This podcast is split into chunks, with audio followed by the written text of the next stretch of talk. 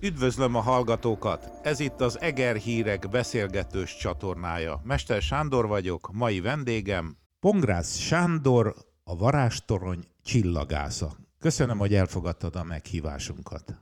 Köszönöm szépen a meghívást, szép napot kívánok mindenkinek. Mit mutatnak a csillagok most Egerben? Ez egy hülye kérdés, mert délután van. Ilyenkor látni valamit a csillagokból?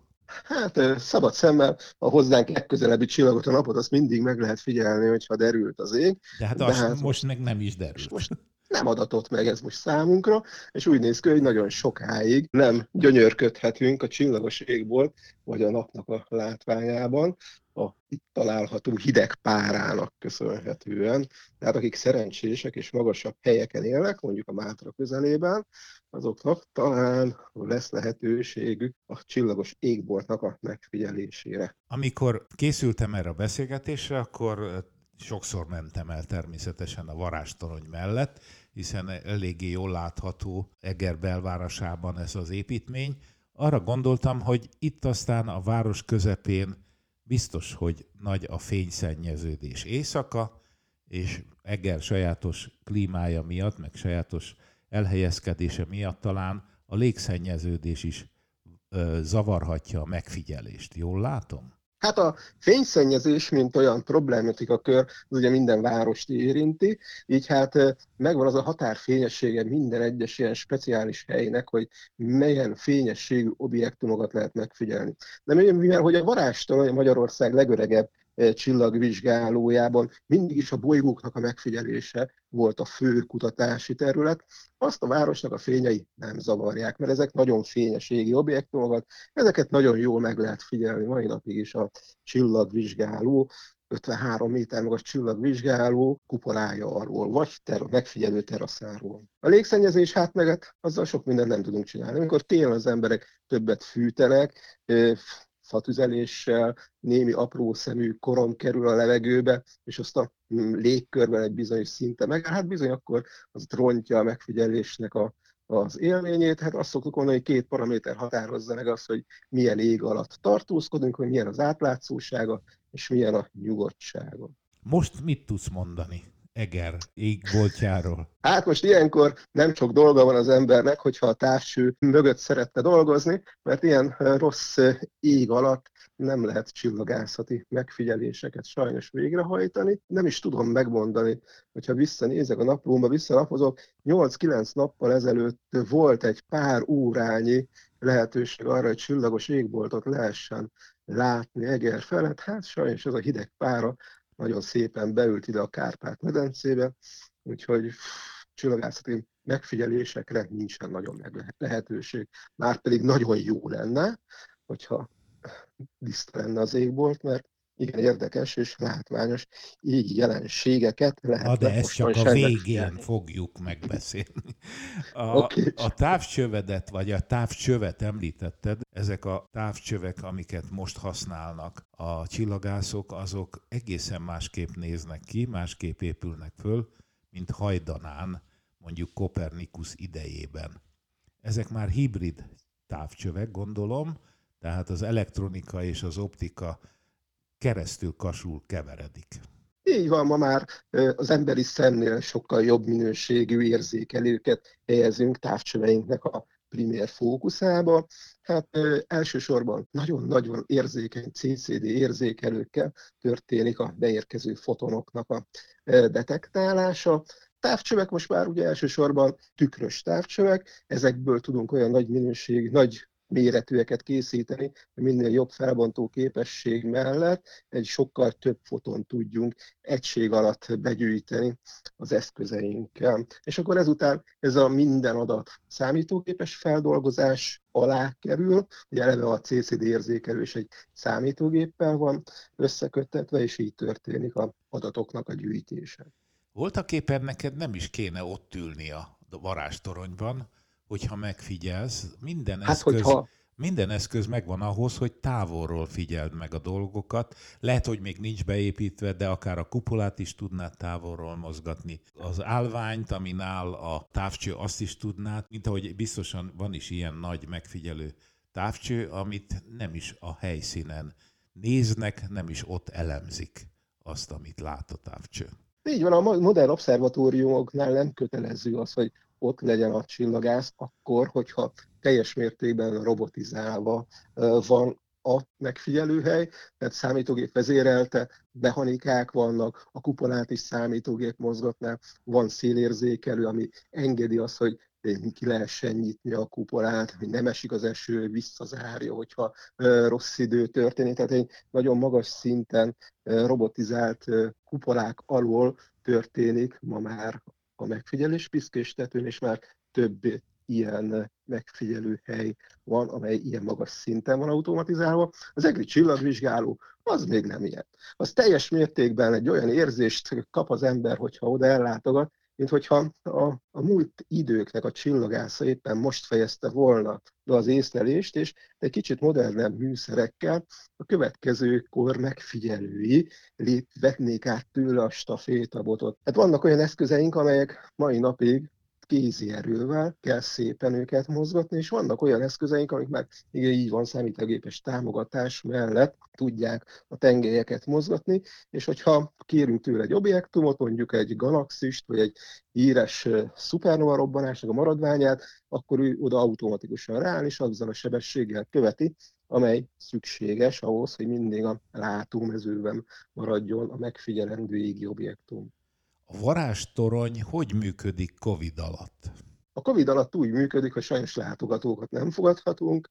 Ilyenkor online előadásokat tartunk, műsorokkal készülünk, a Liceum TV segítségével mindenféle szakterület megmutatja a legérdekesebb előadásaikat, a legérdekesebb történeteiket, vagy pedig a varázstoronynak a Facebook oldalán történő információkkal szolgálunk a csillagászat iránt érdeklődők felé. Érdeklődnek az egriek a csillagok iránt? Nem csak nyári éjszakákon, amikor esetleg összebújik a fiú és a lány? határozottan nagy érdeklődés van mai napig a csillagászat iránt. Vannak direkt olyan csoportok, vannak olyan emberek, akik direkt amiatt látogatnak el a csillagvizsgálóba, hogy saját szemükkel megtapasztalják az égbolton található szép, színes, látványos égjelenségeket. Mennyire érdeklődünk úgy emberek a, azok iránt, a, az égi testek iránt, ahova millió évek alatt ér el a fény is? ez annyira egyéntől függő, hogy mennyire érdeklődik utána. Hogy, és azt én arról nem is tudok, kapok így információt. Tehát, hogy... Amikor ott vannak nálad, nyilván azok, akik oda mennek, azok nagyon érdeklődnek, de hogyha valakinek elkezdesz mesélni a csillagokról, mondjuk amikor még csajoztál, akkor az hatásos volt? Nem, határozottan nem. nem jött be? Tehát lehet, hogyha broker lettél volna a részvények árfolyamáról való fejtegetésed az, az vonzóbb lett volna? Nem tudom, ki kellett volna próbálni. Le, nem ilyen technikákkal értem. Ha nem? Az szakmai titok. Értem. Azt majd a csillagok elmesélik. Nagyon közel vagyunk karácsonyhoz, és mindenki erről beszél, hogy egy rendkívüli égi jelenséget figyelhetnénk meg holnap, ha jók lennének a megfigyelési viszonyok, azaz az égból tiszta lenne, és látnánk is, hogy ott mi történik. Kérlek, meséld el, hogy most mi történik az égben, és az, akik szerencsések, azok láthatják is a Földön.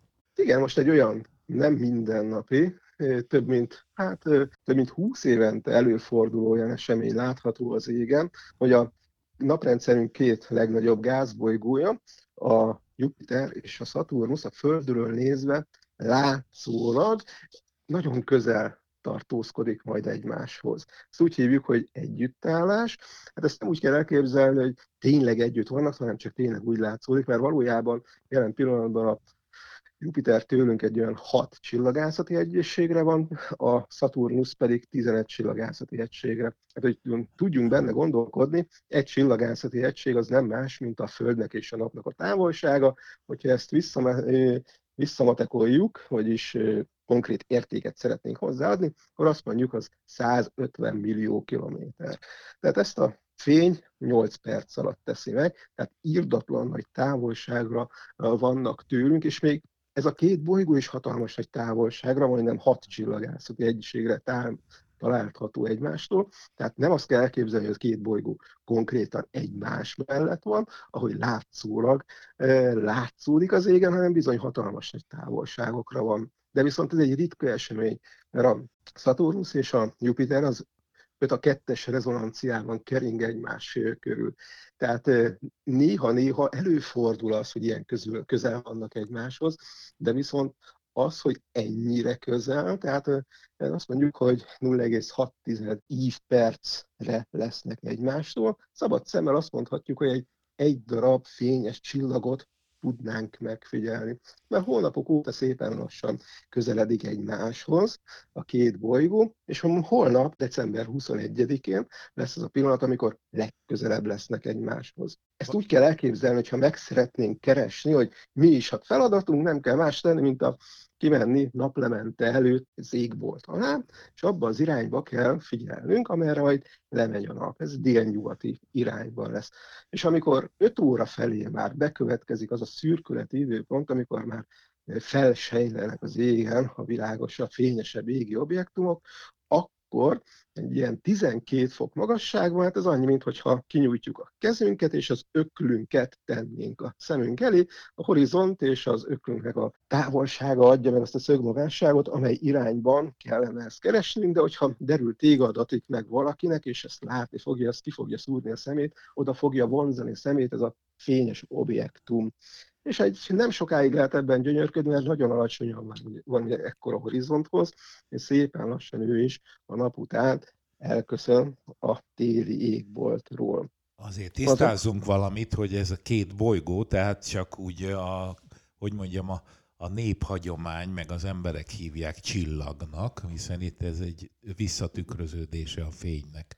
Ugye ez, ez, itt erről beszélünk. Így van, erről a két bolygóról beszélünk, ugye bolygónév, azért kapta ezt a nevét, mert bolyong az égen, de úgy, mint a csillagok, még úgy látszódnak, mintha egy helyben lennének, vagy bolyonganak a csillagokhoz képest. Ezek az égi objektumok. Így van. És miért beszélünk arról, hogy ez a betlehemi csillag? Tehát mi, miért hát- mondjuk azt, hogy most ez a jelenség újra előáll? Hát ezt azért hívjuk így, mert Kopernikus volt az, aki először 1600-as években látott ilyen jelenséget, és visszaszámolta azt, hogy Krisztus születés előtt 6-ban vagy 7-ben, attól függően, hogy a nullát számoljuk, vagy nem, akkor is előfordult egy ilyen együttállás az égen. Tudjuk azt, hogy Heródes király akkor népszámlálást tartott, tudjuk azt, hogy ha mondták, azt mondták, hogy valami égi jelenség fogja a Megváltó megérkezését az számára. Jelez, így van. Így van, megváltónak a megérkezését. És hogyha nagyon nagy komoly számításokat végzett azáltal, hogy visszanéz, hogy abban az időszakban milyen olyan csillagászati jelenségek lehettek, amiket még vissza lehet számolni, tehát bolygó együttállásokat, az egészen jól megfelel ennek a kinyilatkoztatásnak, és amely párhuzamosítható ezzel az égi jelenséggel. De viszont nem tudjuk megmondani pontosan, hogy ez volt ez. Ennek hívjuk, de ettől vannak sokkal fényesebb, látványosabb égi jelenségek is, például egy szupernova robbanás, például egy üstökösnek a megjelenése az égen. Üstökösre azért nem gondolunk, mert az általában az emberek úgy gondolták, hogy azok rossz dolgokat hoznak, nem pedig a megváltót csatolná hozzá az ember. Úgyhogy maradjunk abba, hogy nem vagyunk abba biztosak, nem tudjuk pontosan, hogy mi lehetett a Betlehemi csillag. Az egyik nagyon jó megfelelője lehet a Saturnus és a Jupiter bolygónak az együttállása. És a varástorony csillagásza hogyan készül a karácsonyra? Varástorony csillagásza úgy készül a karácsonyra, mint mindenki. Mint minden más földi halandó fenyőfát vásárol, ajándékokat vesz, teszi azt a azt a jó keresztény dolgait, amit ilyenkor az emberek el szoktak végezni. És karácsony este hányan lesztek? Hát tizen, hát egy, egy, egyel se többen, se kevesebben, és az a szép az egészben, hogy pont olyan a szűk család, a testvérem, szüleim, mi, akik, mert hogyha összeadunk, akkor pont ki ez a törvényre meghatározott jó kis tízes szám. Hát akkor sok boldogságot kívánok nektek karácsonyra. Nagyon köszönöm a beszélgetést. Köszönöm, viszont kívánom. És a hallgatóknak pedig köszönöm a figyelmet.